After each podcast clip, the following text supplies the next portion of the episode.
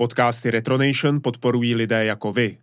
Staňte se členy Retronation Army na Patreonu, dostanete se k podcastům dříve a čekají vás bonusová videa. Více najdete na patreon.com lomeno retronation.cz.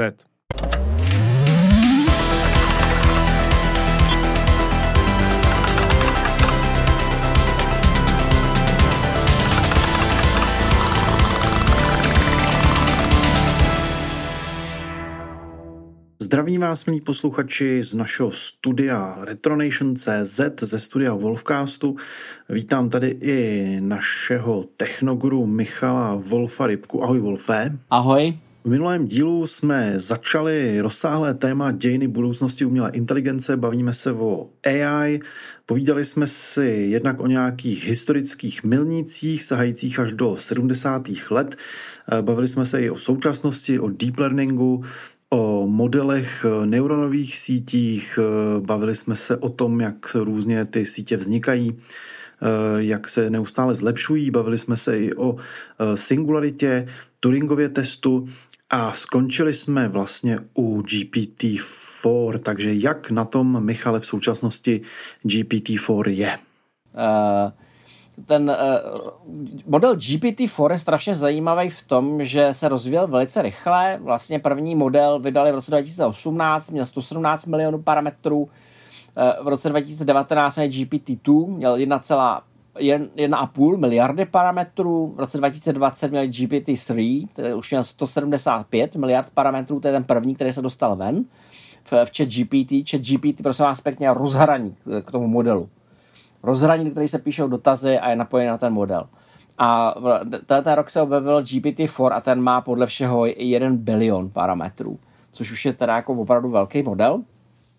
Nicméně Uh, co jsou se, to ty parametry? Co to je za jednotku? Um, to, to, to, jsou, to jsou v podstatě jakoby nody, které se s tím, který s tím pracují.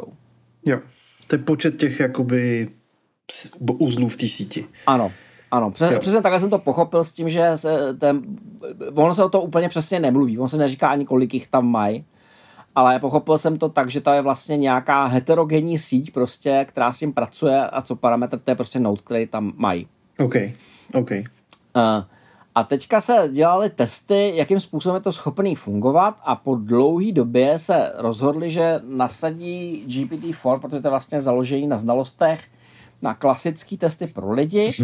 Jasně. Takže tady jsem se jako vylovil nějaký výsledky, eh, testoval jsem to na amerických testech, eh, ten takový hodně základně SAT, Scholastic Aptitude Test, s tím se testují pokud tím snad všichni studenti v Americe.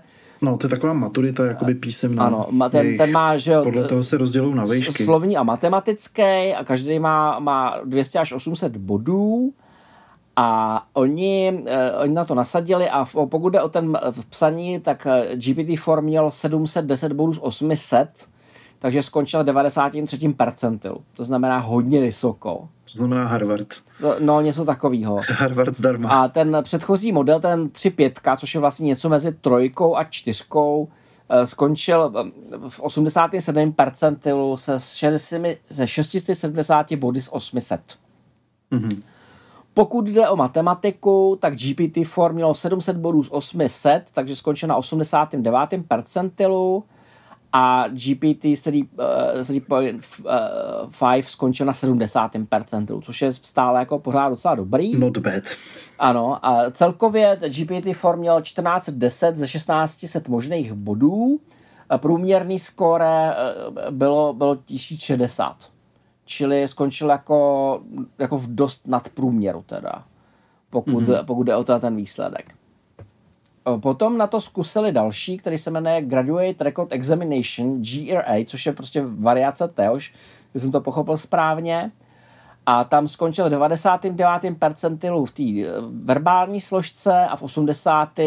v té matematické. Uh, a to bylo opět značný vylepšení oproti ty 3.5. Tam prostě je značný skok, kdy vlastně ta 3.5 byla jenom v 54. percentilu v tom psacím a, a, a v, snad 63. v kvantitativním.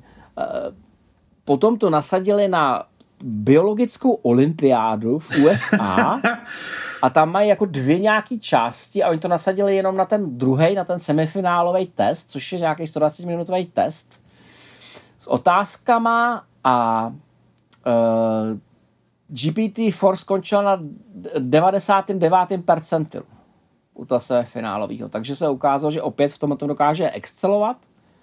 Uh, potom tam na to nasadili Advanced, Advanced Placement Examination, což je, jsem pochopil, něco jako příbačky na vysokou školu, který dělá ten jejich College Board, což je nějaká ta organizace.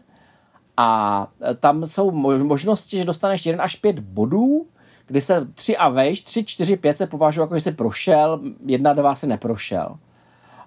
A GPT-4 dostalo 5 bodů z historie, biologie, environmental science, makroekonomie, mikroekonomie, psychologie, statistiky, americké vlády, americké historie, což je hustý. A, a um, čtyřku dostalo z, z, z vyšší fyziky, z kalkulusu, z chemie a světové historie. To je, uh, to je hodně dobrý, jako.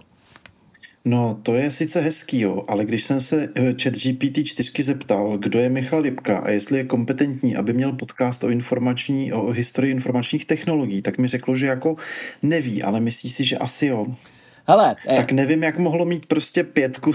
No to nejsem ve světových dějinách samozřejmě, že jo, ale donedávna ten model fungoval tak, že měl prostě moderovaný dataset, který se uzavíral tuším před eh, rokem a půl a na tom moderování data se to, se to učilo supervidovaně, že? takže tomu jednak vybrali ty dokumenty, ze kterých se to mohlo učit, ze kterých, myslím, vynechali takový ty ošklivý dokumenty a navíc, navíc to jako poslali eh, kontrolovat lidi do Afriky. To byla ta kauza, o které jsme se bavili, že, že prostě Afričani si stěžovali, že prostě za směšně nízkou cenu pomáhá učit umělou inteligenci, kdy vlastně hodnotili tu kvalitu těch odpovědí to je moderované učení. Donedávna, což je, myslím, tak asi 14 dní dozadu, to vůbec nepouštěli na internet.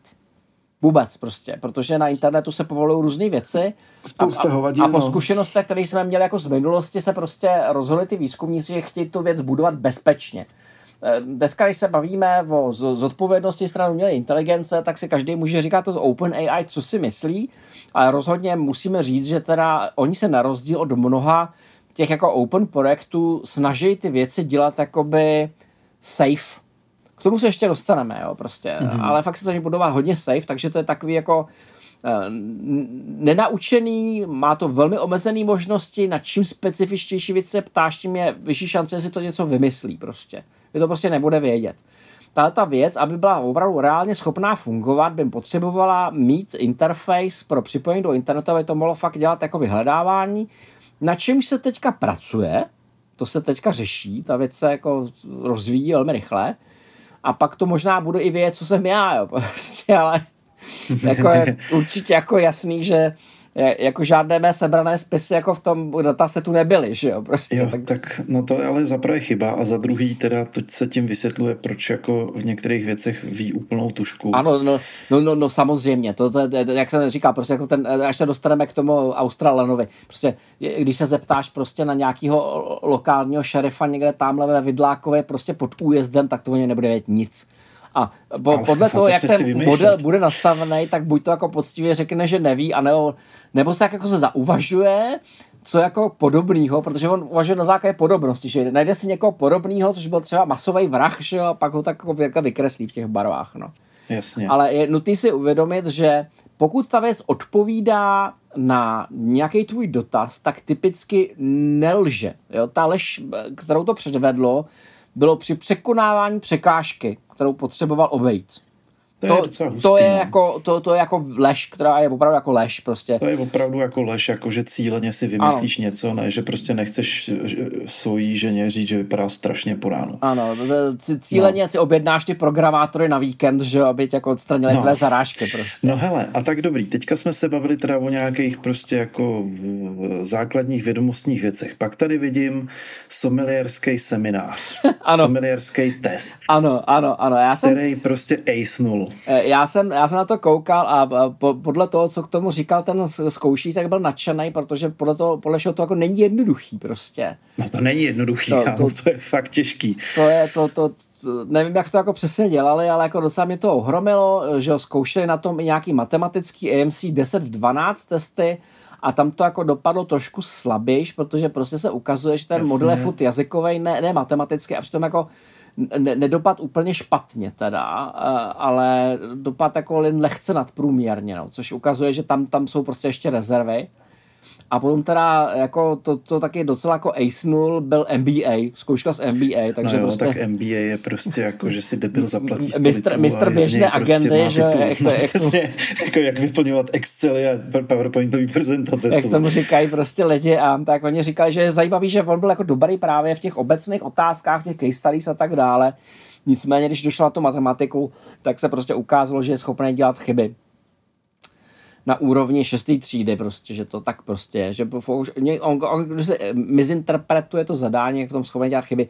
A, a jako dobrý na tomhle tom beta testu je, že to jako není důvod tu věc zahodit. To je prostě jako ten bod, o kterém ty vojáři vědí, že ho musí řešit. Že jo? Prostě to je to samé jako Midjourney prostě malovala abnormální počet prstů ještě když jsem se na tom nechal generovat eh, postavy, tak mi neskončili nikdy méně než z 12, že jo? Prostě. Jo, na tom to vždycky, na tom to vždycky prováží. Ano, no, ale jsme teďka udělali nějaký update, prostě, kde tomu jako vnutili nějaký pravidla. Právě tím, že, tím, že to, prstů rovná se ano, pět. Tím, že ten model je jako opravdu model, tak oni jsou schopní zasahovat jako prostě do toho, mm. do toho generování. Eh, já bohužel ne, jak ty modely vypadají zevnitř, ale řekl, že tak nějak to asi bude, jo? že prostě když se ta věc jako rozhodne něco udělat, tak ty můžeš olimitovat a říct, jaký tam mají být parametry prostě, co tam má být, co tam jako nemá být. Hele, a ještě tady vidím US Medical Licensing ano, Exam, to ano. znamená jakoby um, licencování na medika ve Spojených státech, ano, že to jako dala ano, ano. těsně, anebo jako dala. Ano, ano, to mi ano. přijde jako hru, hustý, že už stačí dát do ruky skalpel a máš prostě vyřešený problém s nedostatkem doktorů. no počkej, se k tomu dostaneme, jako ten, ten skalpel jako dojde, jo, ale tohle je zajímavé, že jako to bylo schopné jako odpovědět na, diag- na diagnózu a tak dále. To, to už se bavíme Aha. o vysokoškolských zkouškách, což je no. fascinující a tady mimochodem jsem se vylovil, že dávali nějaký test z mikrobiologie no.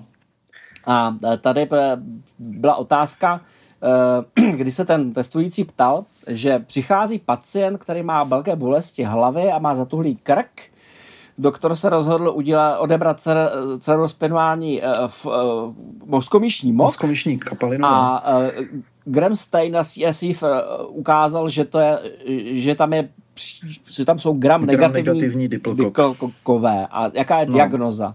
A chat GPT odpovědělo, na základě dodaných dat to Eh, popsal, jak ty bakterie vypadají a řekl, že podle něj jde o meningitidu. Že prostě ten nález podle něj je meningitida, která, která je jako správně.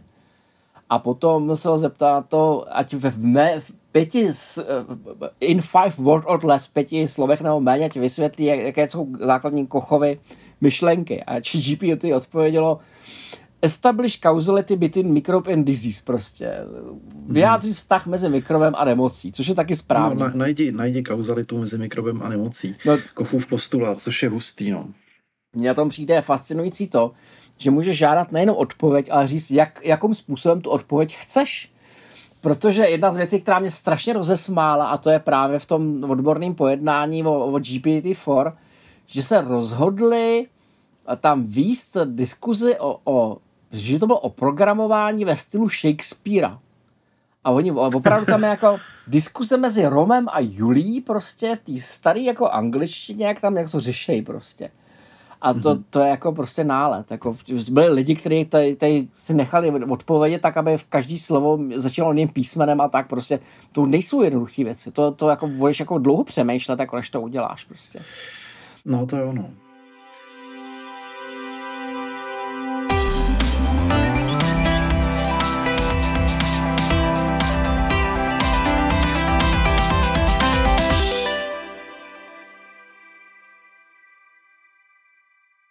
Mimochodem, eh, když jsem koukal ty metriky, tak mě strašně zaujala jedna fascinující metrika, eh, která se jmenuje Time to Edit TTA, což je metrika k eh, času, kolik potřebuje profesionální editor při opravách překládaného textu. Dostane prostě překlad a on se na to kouká a hledá jednak chyby a jednak prostě to reformuluje, že, aby to prostě vypadalo jako v tom finálním jazyce aplikovali na to různý překládací softwary od roku 2015 do roku 2022 a ukázalo se, že koeficient čtyři klesl až na dva, přičemž teda jeden je perfektní překlad. A jakože u toho strojového překladu. Ano, u strojového překladu došlo k dvojnásobnému zlepšení, Jo. eh, takže byl jen dvakrát horší než člověk.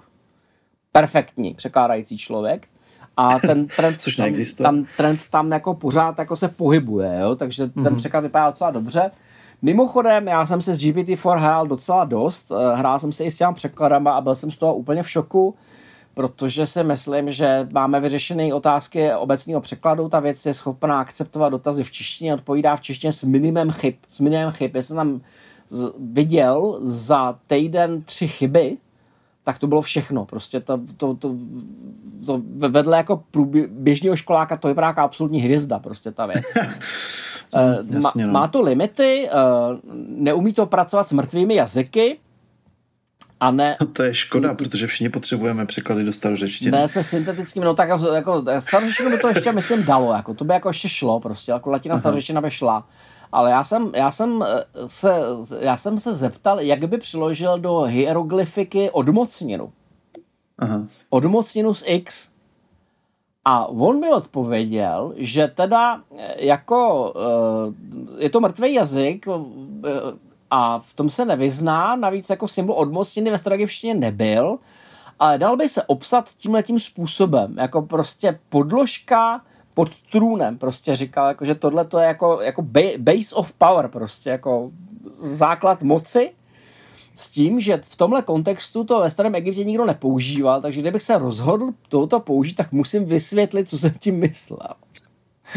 Takže bacha, až pojedeš do starověkého Egypta, ať to nezapomeneš A vysvětlit. tak se na to tak jako koukal a říkám si, hm, mm, OK. Uh, trochu mě překvapilo, že za mrtvý jazyk to považuje jako kopštinu. Když jsem chtěl jako něco přežít do kopštiny, tak to mi řekl jako tak, že ne, prostě, což je teda smůla. Ale jinak jsem to trýznil vším možným jako, a byl jsem z toho jako v šoku. Je fakt jako, jako bez problémů si můžeš vzít eh, článek v jakýmkoliv jazyce a nechat se tím přeložit a ten výsledek bude jako docela schopný.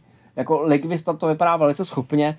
Bohužel to neumí syntetizovat jazyky, požádal jsem ho několikrát o syntetický jazyk a pak jsem si nechal navrhnout něco jako mezi jazyk a na něm bylo vidět, že tím, jak to nemá natrénovaný, tak on je schopen vytvořit jakýhosi hybrida mezi tím, že používá prostě gramatické struktury a slovíčka ze dvou jazyků, ale neumí je jakoby sfúzovat do něčeho, co akusticky připomíná ten jazyk. Což je limit, ale upřímně řečeno, je to limit, který bych jako vůbec nečekal, že bych jako někdy řešil. Jo. To, to, to, to, to je jako no tak samotný šok, že já jsem čekal, že to bude schopný konverzovat anglicky, ale jako, že se s tím budu bavit česky prostě, a že mi to bude psát jako český články, to mě vážně jako překvapilo. No, tomu, to, to, je, to je docela hustý. Jako ono, já co jsem viděl nějaký vygenerovaný test v češtině, tak jako bylo, byl takový trošku jako kostrbatej to vyjádření, ale jako furt lepší než let, který prostě jako dodělej Mně mluvčí. jo. přišlo, že on ne tak hodně opisuje, jako čím je obecnější, tím je to jako lepší prostě, Jo, on, to ale... tak, on to tak okecává, no. Okecává to a na druhou stranu je teda docela dobrý to, že eh, když jsem se třeba nechal vysvětlit odborný pojmy, eh, když jsem se ptal třeba na diferenciální integrální rovnice a tak, tak on používá jednoduchý a srozumitelný příměry mm-hmm. s tím, že si to můžeš kdykoliv rozvinout. Že když jako prostě nějakou část nechápeš, tak mu, na, eh, tak mu napíšeš prostě vysvětli mi víc a dá- dáš mu tam kopii toho textu a on ti to rozvine. Takže podle mého názoru už tenhle ten jazykový model je potenciálně velice schopný učitel. U čeho se jako taky pozastavíme, jo? že prostě eh, popravdě řečeno byl schopen některé věci vysvětlit srozumitelnějc, než by vysvětlili učitelé. A víš jak, fun- víš, jak dneska vypadá jako slušná třída na, eh, nebo dobře organizovaná třída na Gimplu a jejich Discord? Že se na všechno ptají chat GPT a kontrolují to po něm, jestli to má správně. Jo? No, Aha. to dělají prostě dneska středoškoláci. Tak výborně. No, No, nicméně... takže s tím učením nejseš daleko jako od pravdy. No, nicméně, jak, jak jsem už říkal, neposkytuje věrohodné informace, nás tomu úplně věřit a právě tady ten eh, dotyčný pán Brian Hood, australský starosta Sheer of Hepburn, to se mi líbí, to je něco jak z Hobita prostě. A, a, a je to re- region o 16 000 lidech od, eh, od australského Melbourne se od chat GPT dozvěděl, že byl souzen pro korupci a rozhodl se OpenAI zažalovat, jako by tam neměl jiný problém, jako třeba Jo, jo. ty strašně velký pavouky, co tě chtějí sežrat v noci prostě a takovýhle věci. celá ta Austrálie je jako divný místo. Jako. Já když se koukám na takový to, eh, na streamu, takový to, jak nás vidí cizina, tak pravidelně ty Austrálani jsou nejdivnější ze všech lidí. Jako. Ale možná to souvisí s tím, že tam všechno chce zabít v tom kontinentu. No. Těžko říct. No. Ale, ale buď, jak, buď jako někdo mu to nevysvětlil, protože se ta věc to zhalucinovala, Halucinace je tam používaná jako nástroj kreativity a je potřeba si uvědomit, že vlastně donedávna pracoval s offline daty a jestli jsem to pochopil správně, tak oni to učí na něčem, jako bylo 45 GB textu. S tím, mm-hmm. že z těch 45 GB textu se vytvořila masivně komprimovaná verze, jak někdo tomu říká heavy compressed JPEG. Eh, jinými slovy, prostě není to jedna ku jedný, není to, že bys vyhledal v té databázi, je to prostě jako přetisk, jako že se naučíš prostě všechny učebnice, dají si to do hlavy a vykáš to z hlavy. Takže to, že to občas jako vykládá blbosti, je docela pochopitelný to, že obecnější věci to vykládá srozumitelně a ty specializovanější jako méně srozumitelně je taky pochopitelný. To prostě plyne z toho faktu v podstatě ty datové komprese. Jasně. A to, ta celá věc se může radikálně zlepšit v momentě, kdy mu dovolí alespoň to, aby měl jakoby tu rozbalenou verzi, aby, aby mohl přistupovat třeba neomezeně jenom k té původní bázi. Že tam bude moct ověřovat to, co jako generuje vůči tomu původnímu textu.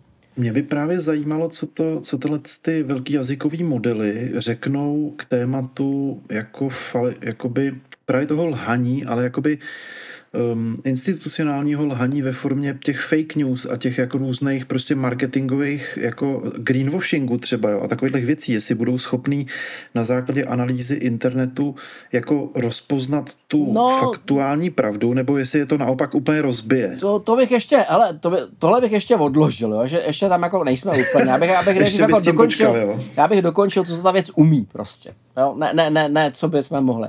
Jo, tam máme a ještě, dobře, no tak to... Tady máme ještě další body, tady máme ještě další no, body. Je, je. Jedna z věcí, kterou jsem udělal, je, že jsem napsal ten souboj vypravěčů, mm-hmm. který se pokoušíme vydat, což je takový jako kratší e-book, kde se mi vlastně mý kolegové mi zadáli klíčové slova a já jsem psal svoji pohádku a pak jsem nechal GPT-4 vygenerovat její pohádku.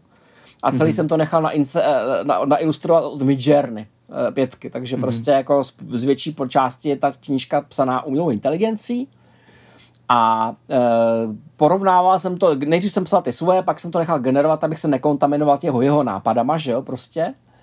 A ta věc je zajímavá, e, protože se ukázalo, že on má představu, jak pohádka má vypadat, mělo to hlavu a patu, nebylo to úplně blbý, nicméně byl poměrně striktně svázaný tím, že se snažil, aby ty věci jako dopadly dobře, aby byly jako poučný a vyhejbal se konfliktům to bylo docela charakteristický, protože on tam napsal třeba jednu opravdu cool pohádku o tom, jak jednomu kouzelníkovi ukradne jiný kouzelník jeho, jeho knihu a ten, ten pokradený se si snaží jako dostat, takže nejdřív boje s drakem, což byste rozebral jako autor, že, než to on jako řekl, jako, že vyhrál nad tím drakem. Pak potkal toho druhého kouzelníka, tam se čekal další konflikt, jenomže, ten, eh, jenomže GPT-4 prostě řekla, že ten okradený zjistil, že ten druhý kouzelník je vlastně zajatec prostě, že prostě je uvězněný a že tu knihu potřebuje na to, aby se osvobodil. Hmm. A tak se jako, jako dohodli, ten okradený mu pomohl a oba dva se jako vydali společně, že budou studovat tu knihu, aby jako mohli pomáhat i jiným lidem. Je to takový, jakoby vede to neustále ke smíření. Prostě je tam jako nápadná absence konfliktu a nápadný to, že prostě tam se snaží najít jako ty pozitivní konce, což je jako dobrý asi to píš, asi to, asi to ovlivňují vědci. Uh, no, jsou tam nějaký constraints. Já bych řekl, že tam jsou prostě nějaký constraints, no. které jako on nesmí jako překonat. Včetně toho, že se snaží vyhybat konfliktu, včetně toho, že se snaží eskalovat jako nějaký hádky a tak dále. Podle to z toho vyřezali, z toho jazykového modelu, aby to nedělal. Což je možná škoda, protože u té fikce bys to jako ocenil. Uh, mimochodem teda se tam stala jedna věc, že mi tam jeden, jeden z těch mých kolegů Eh, ve snaze hodit pod pásy postupující umělé inteligence udělal několik min, prostě zadal mi klíčový slova, kterým ta umělá inteligence na ně odmítla psát příběh, že je neetický. Takže, takže jsem ho napsal jen sám za sebe, no. A to bylo jako docela vtipný, jakože opravdu jako GPT-4 je schopná odmítnout jako nějaký problém, protože se jí nelíbí ty klíčové slova, že prostě patří do nějakého zakázaného slovníku. Takže prostě to odmítla napsat. To bylo hodně zajímavé.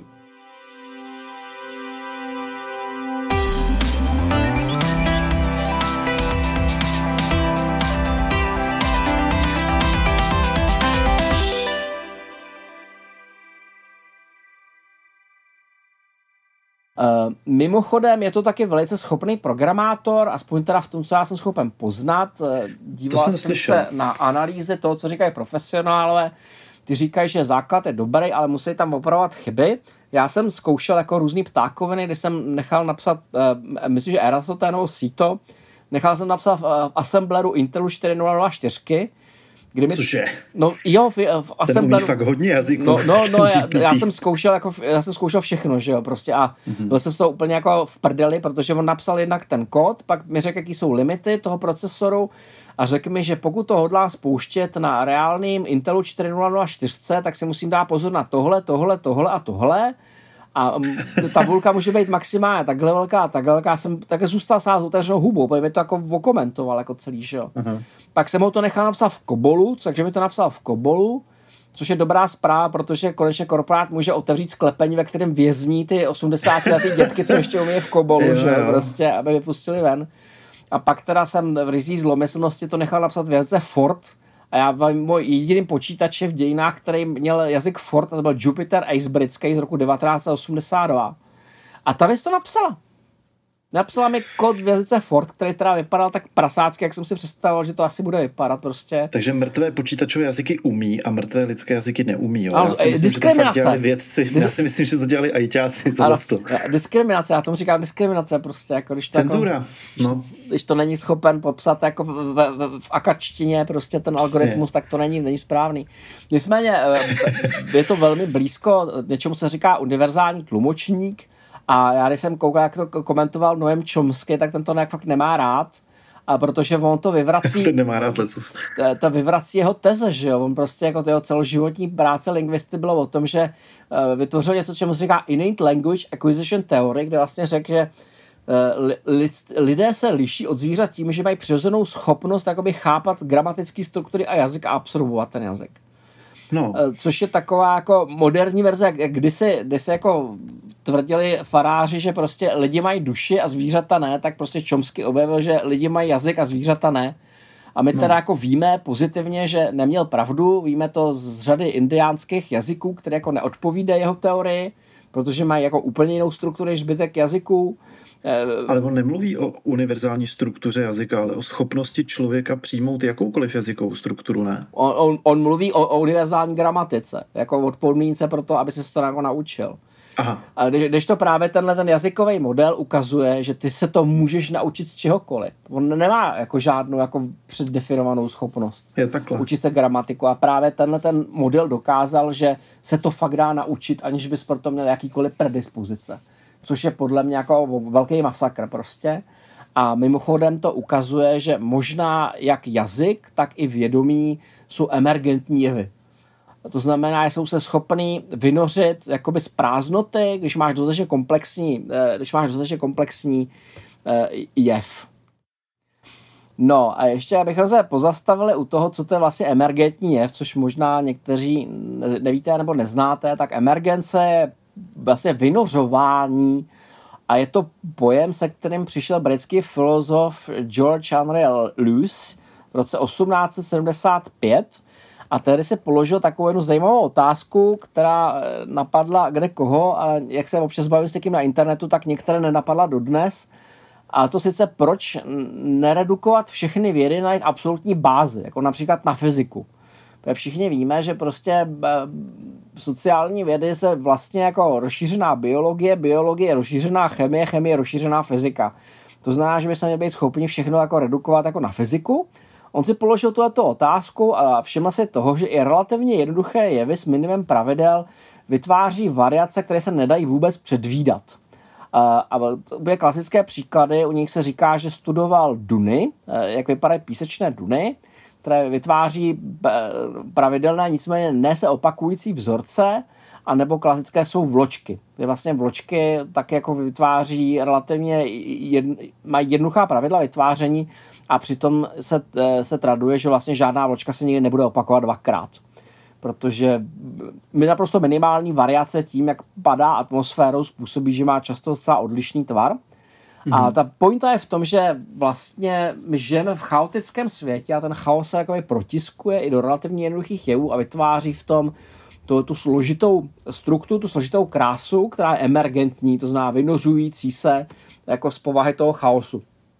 A v podstatě to myšlenka, že vědomí samo může být emergentní jev, který se vynořuje z toho chaosu činnosti, to je věc, kterou podpořili i filozofové Samuel Alexander a zoolog eh, Morgan. Není to teorie nová a ty současné experimenty s generativními jazykovými modely se jí zdají podporovat. Tam se skutečně zdá, že vytvoříme-li dostatečně komplexní jazykový model, tak on začne připomínat uh, inteligenci. Začíná mít prostě ty rysy, což znamená samo o sobě, že to je emergentní jev, což je docela jako zajímavá věc. A mně se přiznám, připadá ta kombinace, kdy vlastně kdysi dávno se IT odvozovalo z našich znalostí z psychologie a neuro, eh, neurověd a dneska mm-hmm. se to jako vrací naopak, že vlastně eh, IT nám vytváří jakoby transparentní model nebo funkční model toho, co můžeme studovat v těch neurovědách, což je podle mě úplně super. Takže můžeme se vlastně formulovat nějakou teorii o tom, jak věci fungují a můžeme k tomu vytvořit dostatečně komplexní model, což ještě nešlo před 20 lety, protože jsme na to neměli hardware.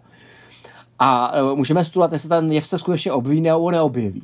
A to je podle mě naprosto myslíš, fascinující. Myslíš, jako, že se modelují jako neuro, neurobiologické struktury na počítači a zkouší se, no, jestli no, no, se ne, chovají ne, stejně jako no, v mozku? No, celá ta pointa je v tom, že my můžeme, jak jsou třeba ty Spike Neural Network, který no. se hodně podobá těm, těm biologickým, no my můžeme studovat, eh, jestli, jestli uvidíme věci, které se tam objeví, ale vlastně na těch, těch modelech, jak jsou ty jazykové modely, můžeme studovat, jestli i když ten model je podstatně hrubší a abstraktnější oproti tomu, co víme z té biologie, jestli nám začnou objevovat ty samé jevy nebo ne.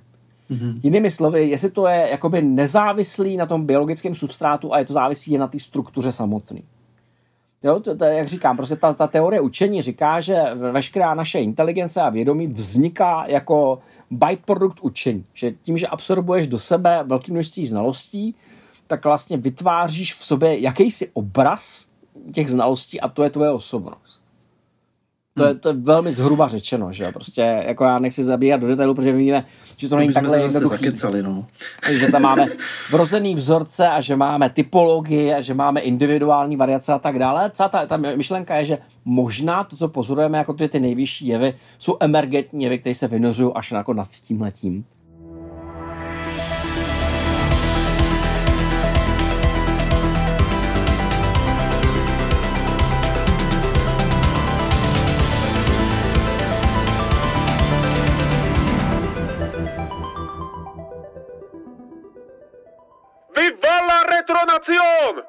Podpořte naší tvorbu a dostanete unikátní předplatitelský obsah! Staň se členem Retronacion Army na Patreonu!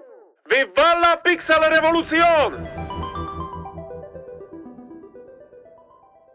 No a teďka se musíme teda dostat eh, eh, k tomu současnému hardwareu, který momentálně máme. A to je věc, která je docela důležitá. Tam já mám druhou, eh, ještě teda ještě skáču řeči, tam já mám druhou eh, tu přání, který bych chtěl, aby jsme probrali v této diskuzi. A klidně si to necháme až na potom. Ano. Ale já jsem od eh, Petra Zajhana, což je můj oblíbený geopolitický analytik, slyšel nějaký myšlenky o tom, že ta umělá inteligence, tak jak ji známe teď, je závislá na technologiích nějakých jako špičkových prostě jakoby čipech.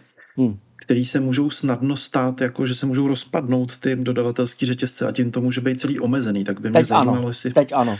No. Teď ano, protože jako v záchvatu nekonečné moudrosti Alana Greenspana a dalších globalizátorů se nám podařilo výrobu narvat do několika velmi málo omezených regionů. Mm-hmm.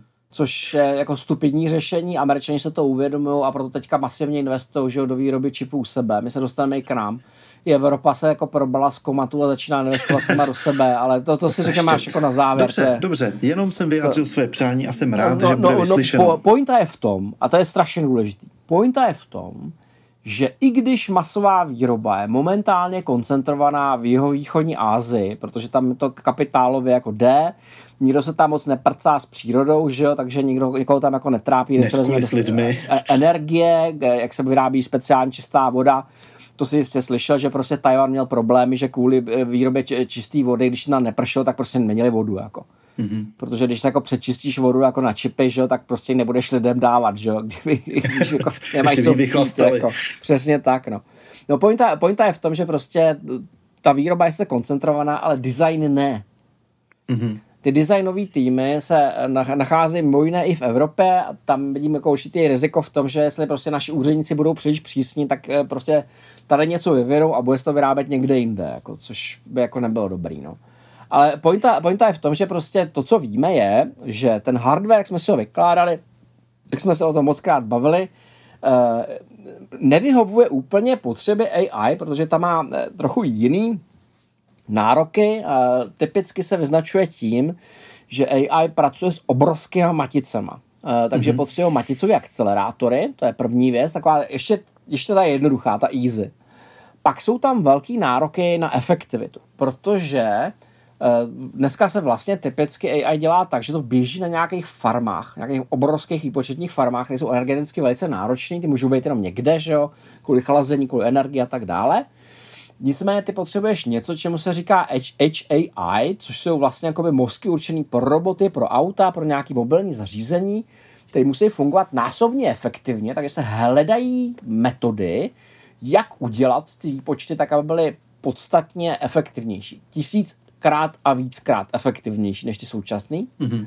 A to se používají různý, různý koncepty, u kterých se pozastavíme, jako jsou analogové obvody, clockless, eh, spiking neural networks, ty vlastně ty spying neural networks se vyznačují tím, že místo toho, aby ti tikala prostě celá síť v, ka- v každém hodinovém kliku, tak prostě jenom sleduje šíření těch jednotlivých pulzů. Takže když máš malou aktivitu, tak to prostě skoro nic nežere. Jo, to je to vlastně to je o, efe, o efektivitě. Jako kdyby jako lidský mozek žral neustále plný výkon, tak to bychom asi jako nám ta hlava bouchala, že jo? takže prostě funguje podstatě úsporněji. A to, co je hrozně zajímavé u současného hardwareu, je to, že dneska už na fázi, kdy umělá inteligence se aktivně podílí na návrhu čipu, velmi významně. Uh, máš vlastně několik fází vývoje čipu, kdy se tam nějaký základní specifikace, nějaký obecný návrh, eh, layout, prostě umistování komponent a, tak, a, a verifikace. A dneska se AI používá na tom, aby rozmistovala komponenty, jak se říká, area is money, prostě, takže ty mm-hmm. se aby ten čip co nejvíce šlapat, aby tam jako nebyly nebo volné místo, protože to znamená, že dokážeš narvat těch čipů víc na wafer, to znamená, že máš větší výtěžnosti a tak dále, prostě plus samozřejmě kratší spoje rovná se jako rychlejší čip. No jasně.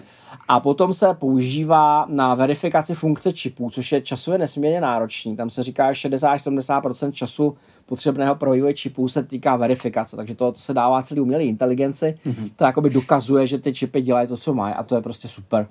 Já si ještě pamatuju, jak na začátku 90. let prostě Intel schánil i na kolech na Matfizu lidi, kteří by jako dělali tuhle tu práci, že by verifikovali čipy. A to bych teda ty vole nechtěl dělat ani za zlatý prase. To musí být jako fakt zábava, jako dokázat obory prostě celý život. Takže tohle je podle mě ten bod, kdy jako AI vážně jako zaexceluje, vezme nám, vezme nám tu, tu práci. Mimochodem se to zkoušelo i na tom, jestli je schopná na základě schémat najít, jestli tam je zabudovaný backdoor nebo ne. A ukazuje se, že jako má docela vysokou šanci, že ho najde.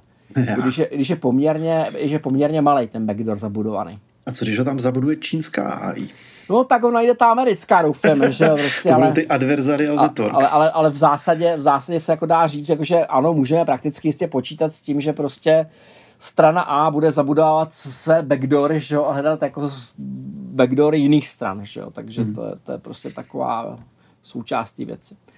No, tak, když se bavíme uh, o ty akcelerace, tak jako nejzákladnější akcelerace se objevuje v formě TPU, Tensor Processing Unit, o tom se zřejmě slyšel, to se objevuje třeba na čipech Apple M1, objevuje se to na silikonu pro mobilní telefony a tak dále i když to zní jako velmi vznešeně, tak tenzor je prostě forma vektoru, nebo je to forma akcelerátoru pro tenzorový počty, což můžou být vektory, matice, matice, matice a tak dále. Prostě jsou to maticové výpočty. Mm-hmm. Drtivá většina uh, současné umělé inteligence, tak jak je implementovaná, jsou matice, matice a samý matice.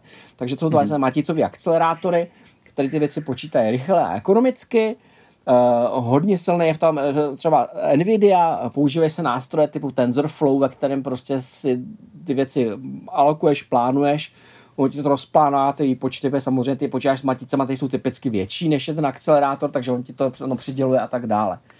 Takže ty jako programátor si řešíš tu svoji úlohu, ten, ten software ti to uh, umistuje na akcelerátor a celé je to násobně rychlejší, než by to běželo na neakcelerovaném železe. Když provádíš učení, tak se používají speciální čipy, jako je třeba NVIDIA Hopper H100 Tensor Core GPU, což jsou upravená grafická jádra, která jsou specializována na práci e, s maticemi a tenzory a jsou taky škálovatelná. Takže vlastně ty čipy se dají propojit přes NVLink Switch System, který dokáže zapojit až 256 těch e, e, čipů do jednoho celku. Propustnost každého připojení je 900 GB obousměrně Eh, ta, každá ta jednotlivá karta je osazená 80 GB RAM, protože tam se pracuje jako s násobně většíma modelama. To není běžná grafická karta, která má 8 GB, tohle je něco úplně jiného.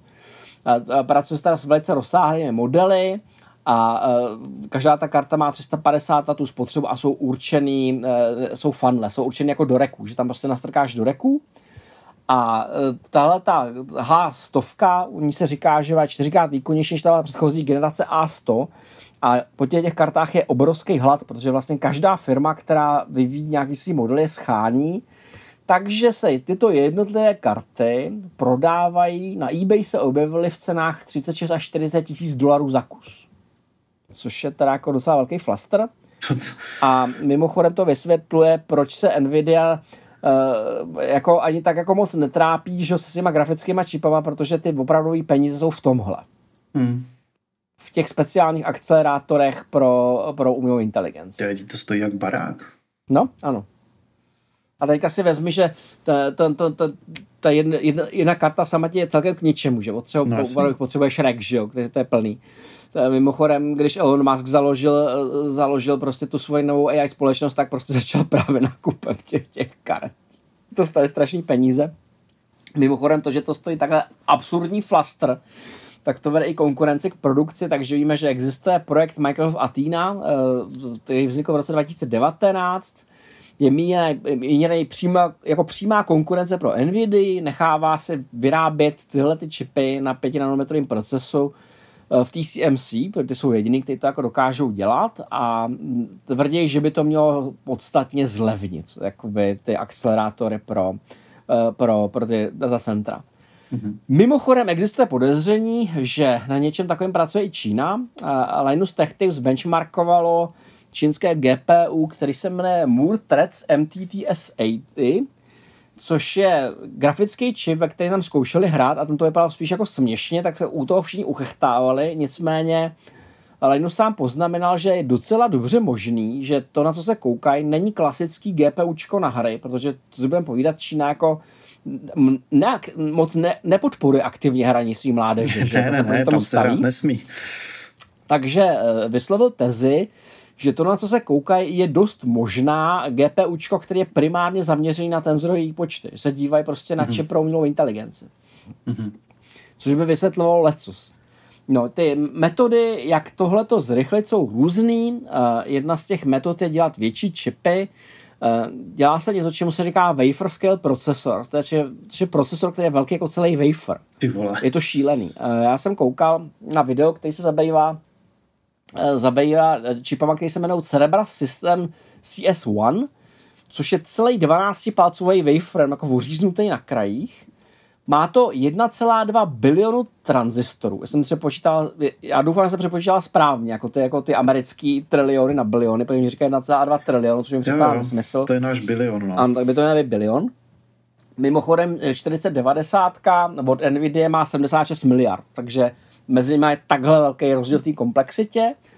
A ten Cerebral System CS1 udává, že jejich výkon je 10 000krát vyšší než u typického GPU, čímž si myslím, že myslí asi střední GPU předchozí generace. Tam to jako nespecifikovali v tom článku, vůči čemu to jako porovnávají.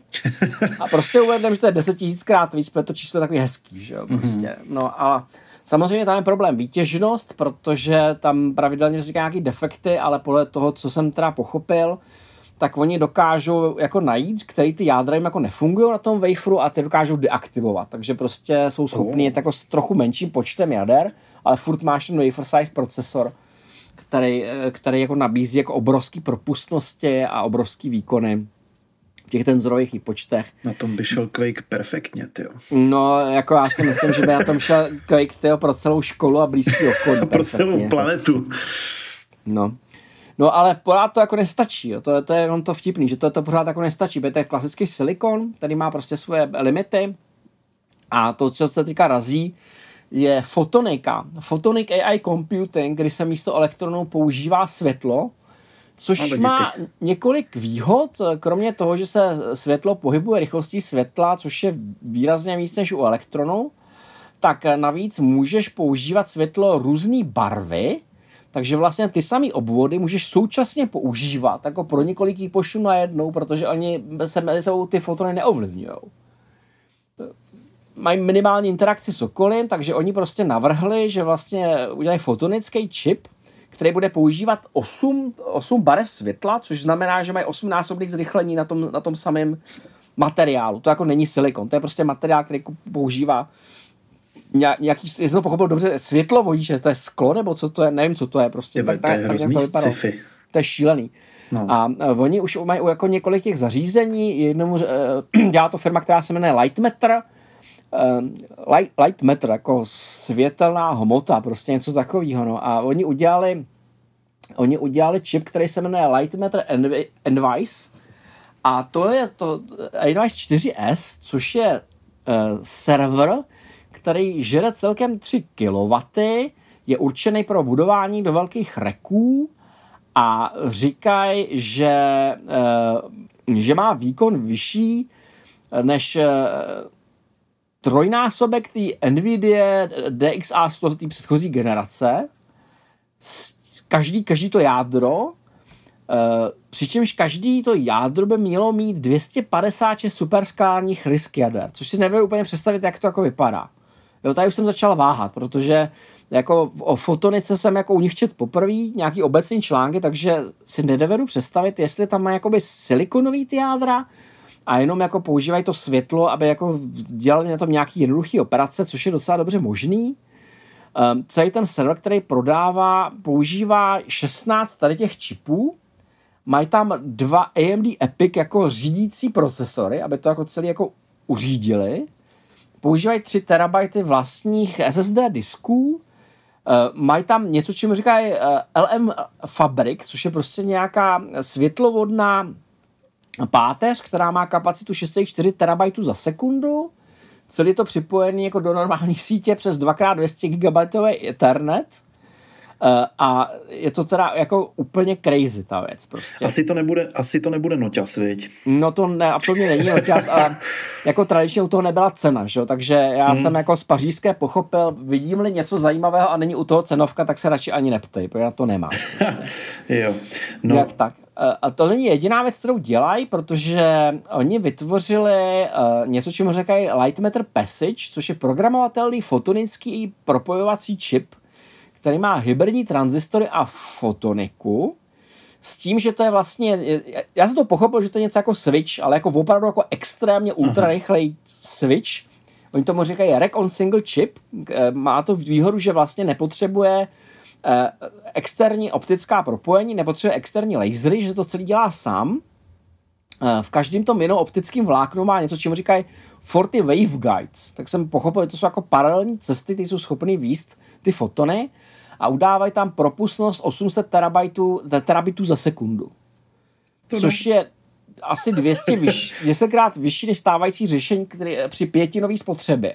Mm-hmm. Takže to žere jako pětkrát míň a má to 200 krát větší propustnost. Hele, a to je těch 3,5 kW je ten jeden light meter, nebo to je ten Envice 3,5 kW je ten server. Je ten server. Protože 3,5 kW no. To je jakoby už docela velký sound systém. To, když 3, pustíš... 3,5 kW je na 16 těch procesorů Lightmatter Envice, na ty jo. dva epiky, na, na ty SSDčka a, a na nějaký ten nějaký interconnect prostě. Protože to, když by byla bednička, tak už to hraje docela na hlas. Ale upřímně řečeno, vzhledem k tomu, že tam je 18 procesorů a má to 3 kW, tak když si vezmeš, že dneska potřebuješ jako na jeden procesor jednu grafiku kilowattový zdroj, tak to je vlastně jako docela dobrý, když to jako přepočítáš. No jasně.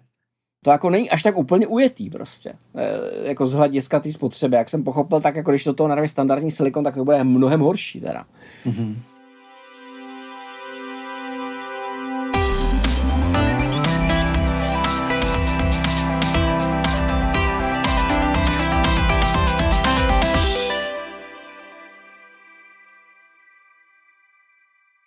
No, takže tohle to je jako něco jako super rychlá fotonická ústředna, která dovolí jako přepojovat toto proudění dat z jednoho místa na druhého, přičemž teda oni k tomu dodávají i nějaký softwarový řešení, který jako je schopný vzít ty machine learning programy z těch TensorFlow, PyTorch a Onyxu a je schopen konvertovat je na ten fotonický systém takže prostě vezme ty neuronové sítě a rozdělí je tak, aby alokoval mezi těmi fotonickými procesory a tak dále. Jak to přesně funguje, to nevím. Já jsem o tom jenom jako či článek, prostě přišlo mi to jako teda jako ve, hodně jako pokročilý sci-fi a do, docela bych na to rád viděl nějaký animace, ale tohle to jsou prostě jako věci, které jsou jako na pokraji výzkumu v podstatě ještě. To je, to je prostě jako podle mě firma, která vyrábí řešení pro firmy, které studují, jestli to dá použít na něco. No, ale já si myslím, že z jako biznisového hlediska dobrý, protože místo toho, aby vyvíjeli další plugin pro chat GPT, tak vyvíjí něco na tom, na čem půjde chat GPT-5. No vyvíjí něco, že, který pokud se ta fotonika chytne, tak prostě jako budou jako výborný dodavatel že jo, toho backboneu prostě, protože s tím budou mít velké zkušenosti. Jako já, já, jsem z toho jich vyprávění pochopil, že to jako není žádná sranda prostě jako udělat jako mini laser, který vrazíš na ten samý čip, na kterém jsou ty elementy jako a, a fakt to asi není žádná sranda. Já se ani nebudu představit, jak to vlastně vyrábějí prostě. To, to, to, to, je, to je připadá jako docela crazy, no. No buď jak buď jako tohle jako hodně, hodně cool, to je hodně cool, prostě to je něco naprosto, naprosto novýho. Uh, potom jsem narazil na další firmu, která se jmenuje Salience Labs a ty se teda zabývají exascale computingem. Taky se zaměřují prostě na vytváření fotonických procesorů s tím, že razí fotoniku jako nástroj pro akceleraci neuronových sítí a s tím, že opět využívají různé barvy světla a na to, aby s ním pracovali, používají něco, čemu říkají frequency comps, jako komp, jako hřeben. Jsou schopní zřejmě jako od sebe jako separovat prostě nějak ty barvy, slučovat je, prostě nechat pracovat ten, ten fotonický procesor. A to, co, to, co navrhují, tomu říkají vysoce paralelní konvoluční fotonické procesory. To jsou ty určený pro práci s obrazem. Takže jestli to teda pochopil správně, tak je to něco, co by mělo mít relativně nízkou spotřebu a mělo by to být jako úplně šíleně bleskový, při tom, že to je schopné jako analyzovat v obsah obrazu. A objevilo se teda jako několik článků na to téma, ale eh, byl jako velmi obecný a nejsem si jistý, jestli jako vyrobili reálný, eh, reálný čip. Že je možný, že to je jenom jako otázka výzkumu s tím, že teda jsem narazil, že mimo světla se uvažuje i o tom, že by místo elektronu používali eh, radio, klasický RF vlny, což je vlastně součást elektromagnetického spektra, který by na to taky používali nějaké jako technologie, nějaký vlnovody, aby jako vedli prostě od někud někam a přenášeli přes to data. To je tak jako teda pro mě jako těžký sci-fi, to si nedovedu představit, jak to jako vypadá. Protože já říkám, já znám klasický, klasický technologie, tohle to je prostě pro mě absolutní novinka. Uh, další absolutní novinka, na kterou jsem narazil, je něco, je firma, která se jmenuje Cortical Labs a ty dělají něco, čemu říkají Dish Brain Intelligence, Brain in the Dish. A to jsem teda jako tady vykopíroval i obrázek, protože to je fakt, mi to jako úplně ujetý. Protože oni mají technologii na propojování čipů se živýma neuronama. Takže oni jako pěstují živý neurony, kterým vytvářejí spoje mezi nějakým vstupem a výstupem a oni je podmiňují a učí. Takže oni, oni je naučili třeba hrát pong. Mají prostě Dobře. kyblík, který je jako připojený k něčemu, co hraje pong a v tom jsou jako živý neurony a oni se zabývají tím, jak jako učit. Takže tam třeba diskutovali to, že, trest, že trestají třeba tím, že odpoje od zdroje signálu. Že když ten neuron nedělá to, co chtějí, tak ho prostě odpoje od zdroje signálu. A co kdyby to... zkusili pozitivně motivovat? To víme, že v učení funguje lépe. tam ne, zmi- srandu, zmínili, jak je test, ale nějaké odměňové já nevím, třeba prostě, cukr, tyjo, prostě. Hmm. Já, já, si nedovedu nic jiného představit, jako, jak, to jako, jak to jako dělají. Ale to, co teda rozhodně dělají, je, že vyšly, vyšly eh, studie, eh, v neuronu vyšel in vitro neuron learn, Sentience when embodied in simulating game world. To znamená, že prostě použili jako reálnou neuronovou síť na to, aby hrála simulovanou hru. Mm-hmm. Divný. A potom teda ještě se zabývají otázkama etiky propojení živý tkáně. Oni říkají, že jsou vlastně jako spíš jako výzkum, jestli jako vůbec etický prostě jako vyklopit jako nějaký neurony do kýblu a prostě říct jim a teďka budete pracovat. Prostě. Když, ten, když ty neurony nevyndali z hlavy čínskému politickému vězňovi, tak asi OK. Já nevím, kde se brali. A jak je rozumím, že to neříkali. Nebo rozumíš, že si tam jdeš jako na stáž, tak prostě jako... to věnuješ neurony. C- cena za stáž je levý frontální lok, já nevím prostě. prostě jak na to jdou, prostě to už to se nezmiňovali. Uh, no anyway, tím to jako nekončí ty nápady. Prostě další věc, která se vrací, je uh, analogový computing. Analogový počítače jsme znali dlouhou dobu. Uh, jsou rychlí, ale ne přesný. V podstatě se opouštěli, protože výpočty můžeš dělat na klasickém hardwareu neomezeně přesně, na tom analogovém ne. Nicméně, jak v podstatě říkají výzkumníci, tak IBM se pustili do něčeho, čemu říkají IB Analog AI Chip, tak oni říkají, že vlastně už původní Rosenblattův perceptron, který navrhnul byl analogový, vlastně původně se ty věci používají analogově, protože analogové zpracovávání je rychlé. Je rychlé a není tak energeticky náročné a oni vlastně přišli s něčím, čemu říkají in-memory analog compute, což je věc, která řeší dvě věci. Ta první věc je ten samotný pojem in-memory compute. Mm-hmm. My dneska fungujeme tak, že máme procesor z cache a ten je připojený do paměti. Eh, tomuhle tomu se říká von Neumannův bottleneck, když potřebuješ pracovat s obrovskýma objemama dat, tak je musíš jako narvat tam a se narvat zpátky. Furt to lítá sem a tam. Prostě to je jako velmi nevhodné. Jasně. Takže oni prostě přišli na to, že ty můžeš dělat velmi efektivně práci s, s neuronovými sítěma tak, protože oni nepoužívají až tak složitou matematiku. Typicky jde o nějaký násobení matic prostě. Tak ty můžeš implementovat obvody pro ty matematické operace přímo do paměti. V okamžiku je ta paměť jakoby není generická, n- není jakoby agnostická už těm datům, ale ty do ní ukládáš data tak, že víš, že to je nějaký pole spojů, že to má nějaké vlastnosti a nějaké dimenze a umíš té paměti správně, tak po té paměti samotný můžeš chtít, aby vykonávala nějaké operace aby nechala třeba propagovat prostě vstup až na konec a mm-hmm. přečet ten výsledek a toho se vůbec neúčastní procesu. Můžeš to dělat přímo v paměti, znova, mm-hmm. znova, znova. Takže tohle to je in-memory memory compute a oni přišli ještě s něčím, čemu říkají in-memory analog compute, což je výpočet, ale místo toho, aby si k těm paměťovým buňkám řadil celý jako sčítačky a takové jako komplikované obvody, tak místo toho Eh, reprezentuješ tu hodnotu uloženou v paměti analogově. Oni tomu říkají Fast Change Memory, PCM, což jsem pochopil, že vlastně ta buňka má asi analogový obsah a ty je můžeš jako relativně jednoduše násobit, jako ten spoj je prostě nekomplikovaný. Oni říkají, že takováhle paměť není přesná. Ona si věci nepamatuje přesně, nevrací je přesně, ale je strašně rychlá a je jednoduchá. Takže byli schopní udělat prototyp čipu, který obsahuje 13 milionů takovýchhle buněk v tom jednom čipu. To už je jako hodně.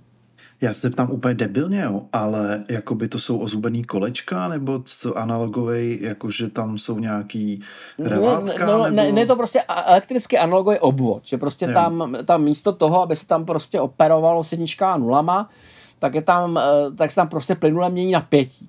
Jo. Aha, ok, dobrý. Tak Takže ty to doma. prostě jako nakrmíš analogovými datama, ty si tam uložej nějak jako elektrochemicky. Já nevím, jestli to samý, protože jsem narazil na IB elektrochemickou paměť který říká, že se trošku podobá baterce, že každá ta buňka se jakoby nabije do určitý stav. Jasně. A říkají, že desetitisíckrát rychlejší než reálná synapse, což znamená, že proti klasický uh, digitální, uh, digitální paměti RAM bude podstatně pomalejší. Prostě. No jasně, to výhoda, těžký být rychlejší než synapse. Uh, výhoda, výhoda je, že je jenom non-volatilní, to znamená, že to můžeš vypnout a to bude furt jako držet prostě ten obsah. A v podstatě oni tohleto chtějí použít hlavně pro robotiku. Jo, protože, protože mm-hmm. u té robotiky je vlastně výhoda, že ty u, u robota jako nepotřebuješ, aby se choval jako s mikronovou přesností, ale chceš, aby, aby fungoval hodně rychle, aby to bylo ekonomický, aby to nestálo moc energie a právě tam ten analogový výpočet, mm-hmm. nebo analogová aproximace, abych byl přesnější, je násobně rychlejší, takže ty vlastně provádíš jako inferenci tak nějak jako přibližně, ale on ten náš mozek tak funguje taky víceméně tak nějak přibližně a dokážeme s tím žít, že jo? takže no.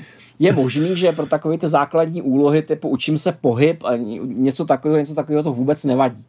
Že my možná budeme chtít, aby já nevím, ten robot uvažoval precizně, na, na základě nějakého precizního modelu, ale pro ty pohybové vzorce, tak tohoto může bohatě stačit, protože nám tak jako stačí jako dost málo.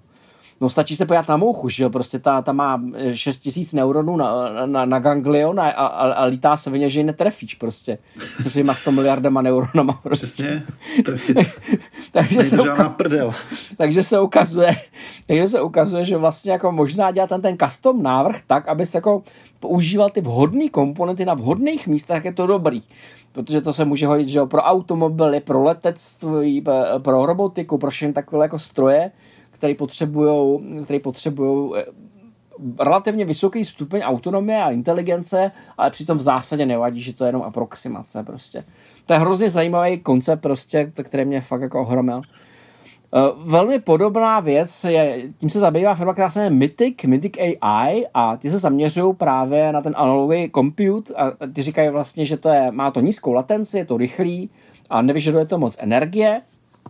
Vytvořili vytvořili procesor, kterým se říká Mythic M1076 AMP Analog Matrix Processor a tam říkají, že vlastně i když má 25 tera operací za sekundu, což teda jako ostatní spochybňují, že to je jako nějaká jako odhad, protože to je vlastně analogový zpracování, ne digitální, takže co je tam ta operace, že jo? Tak eh, ten jeden čip má typickou spotřebu 3 až 4 W v plné zátěži, což je z desetina oproti klasickému digitálnímu procesoru. A oni na tom eh, dělali věci jako třeba detekci a demo, který využíval ten, ten procesor, dokázal ve videu, eh, které mělo Full HD 2 megapixely, 30 frameů za sekundu, tak dokázalo provozovat detekci objektů v reálném čase pouze se spotřebou 3,5 W. To je prostě taková ta kamera, která ti kouká na křižovatku a, a říká ti, jako tady je člověk, tady je kočárek, tady auto prostě, jo. Prostě ti v reálném čase sleduje ty objekty, rozeznává je. A vlastně aplikace takovéhle čipu je úplně jasná, že je to prostě strojový vidění, protože ty chceš, že jo, aby tvoje auto jako vidělo kočárek prostě a, a koně a nepřátelské auto řítící z boku, že jo, a aby to vidělo hodně rychle. Takže to, oni tohoto, eh, na tom tom pracují, teďka už vytváří druhou generaci, říkají toho Mythic Gen 2, eh, a v podstatě říkají, že ta jejich fundamentální výhoda je, že protože používají eh, analogové čipy, tak vlastně jim stačí starší výrobní procesy. Oni říkají, nám stačí 28 nanometrový mainstreamový proces. Takže neblokují ty nejmodernější faby, stačí jim nějaký starší, Eh, dělají to tak, že vlastně používají chipletový design, kde vlastně ten, ten procesor jsou schopni nasekat do chipletu, propojit mezi sebou navzájem. Říkají, že mají 6 až 7 násobný nárůst proti uh, té první generaci. A tohle to přesně slouží, jako říkají, pro drony, pro, pro chytrá města, pro chytré kamery, HIVR, robotika a tak dále. Což je podle mě jako docela zajímavý. Já nemám nejmenší tušení, kolik to jako stojí, ale dovedu si představit, že když máš třeba nějaký, e, e, nějaký VR braille nebo AR braille, tak jako není úplně od věci tam mít čip, který prostě hlídá, co se kolem té pohybuje, že jo, protože hmm. kdy, když se tě snaží praštět při, přibližující se kolejnice, tak je dobrý, aby tě ta věc varovala prostě. A abys mohl uhejbat kulkám jako Neo v Matrixu. No, no kromě těch v Matrixu i těm reálným, že jo, protože ta věc může koukat kolem, kolem tebe, jako plus samozřejmě jako vidění u aut, jako to je naprosto klíčový a e, jestli jsem to pochopil správně, tak obrovská výhoda je, že to, to jejich vidění vlastně není e, závisí na kameře, že k tomu můžeš připojit něco jiného, že můžeš mít třeba takový to e, radiovidění a tak dále, jo? že prostě mm-hmm. tohle to je obecný procesor, který je schopen jako detekovat pohyb, identifikovat objekty a tak dál, což může být úplně super, protože když jedeš v mlze a ta věc je schopná mít nějakou, nějaký detektor, který vnímá i v té mlze, tak to může být prostě bombastický. Mm-hmm. No. Ale uvidíme, no. To je rozhodně to jako hodně zajímavý, hodně zajímavý směr. A Otázka jako, je, co z toho bude Vaporware. No, no samozřejmě, to je otázka. Já to, já to nevím. Já prostě, jak jsem, jak jsem uh, nakoupil, tak prodávám. Prostě připadá mi to zajímavý. Poslední věc, kterou jenom zmíním, je quantum computing, kterému se někdy budeme snad věnovat. Nicméně tohle to je velmi nepříjemný, protože já, když jsem končil studia, tak jsem měl velkou radost, že jsem se vyhnul vlnovým funkcím a podobným šitům, prostě, kterým se trápili jaderní fyzici. Zdá se, tomu asi neutečeme, protože kvantový počítače prostě jsou zložené kvantových jevech a ty, ty musíš přesně trochu znát, aby se kojil, o čem to je. No, pointa je v tom, že nedávno jsem viděl jako studii, která říkala, že vlastně kvantový computing je problematický z mnoha směrů. Za prvé, eh, protože proto nemáme jako moc vymyšlených algoritmů efektivních, je jenom pár, jako ten Shorův algoritmus. Uh, velký problém je, že nejsme je schopni škálovat, protože nejsme schopni vyrobit jako spolehlivý kvantový počítač, protože typicky jsou založeni na čem se, čemu se říká superconducting qubit. To jsou ty vysoce podchlazený qubity, který mají ten základní problém, že už jen ten samotný fakt, že srovnáš vedle sebe, způsobí, že když je uvedeš do uh, těch jednotlivých stavů, tak mezi sebou se navzájem ruší a dochází k takzvané dekoherence a dochází k ní velmi rychle, jako jsou prostě v řádu minut. Takže ty máš problém udělat uh, dostatečně velký počítač, který dostatečně ochladíš, tak aby ti negeneroval moc chyb, aby ti v tom nerozpadala informace. Tyhle ty počítače v současné době vyvíjí IBM, Google nebo D-Wave a to tenhle ten směr se označuje za problematický.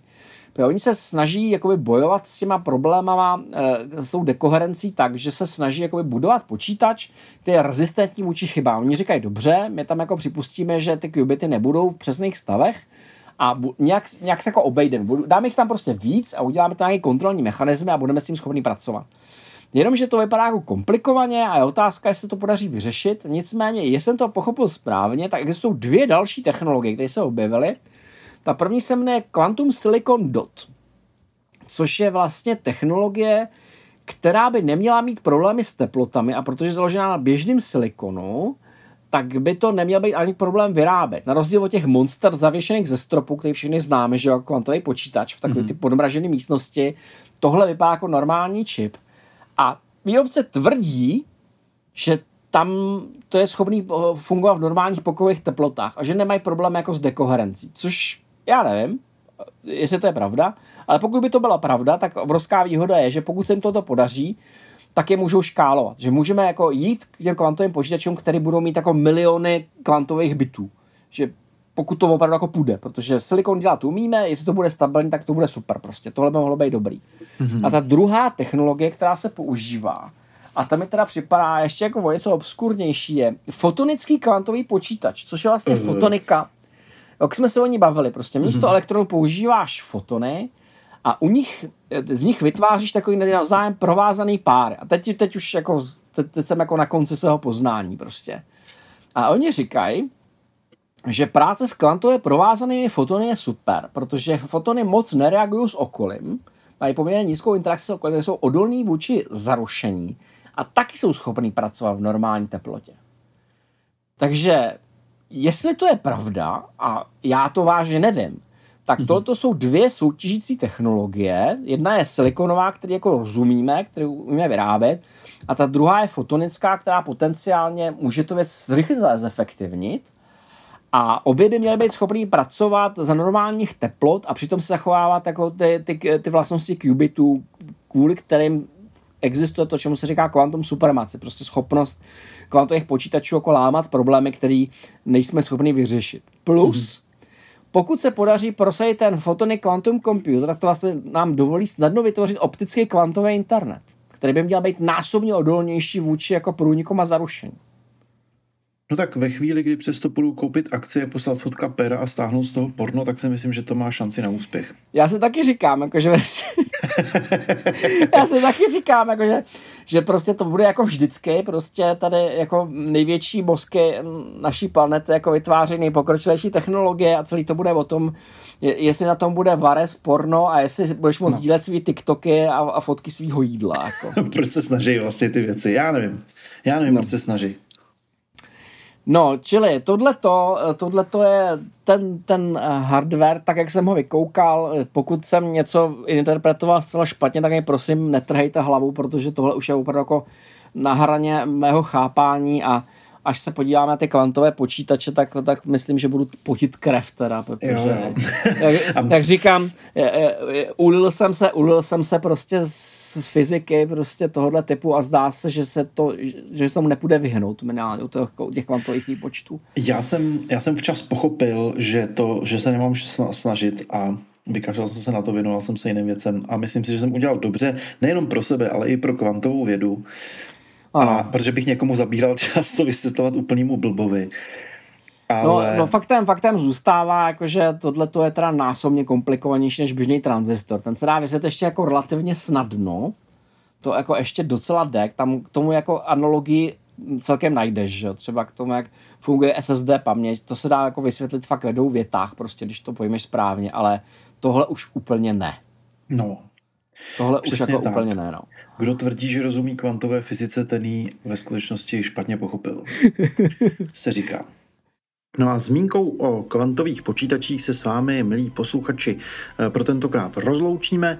Budeme se s vámi těšit opět na příště, kdy už se budeme bavit o současných vizích, filozofiích a dalších náležitostech, které k tématu umělé inteligence patří. Takže se mějte krásně a my se na vás budeme těšit naslyšenou.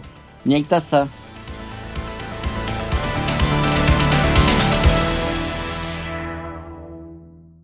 Děkujeme, že jste doposlouchali až na konec. Udělá nám radost, když nás ohodnotíte ve vaší podcastové aplikaci nebo nám třeba napíšete recenzi. A nezapomeňte, Retronation to nejsou jen podcasty, ale také pravidelná videa o starých hrách. Podpořit nás můžete na Patreonu.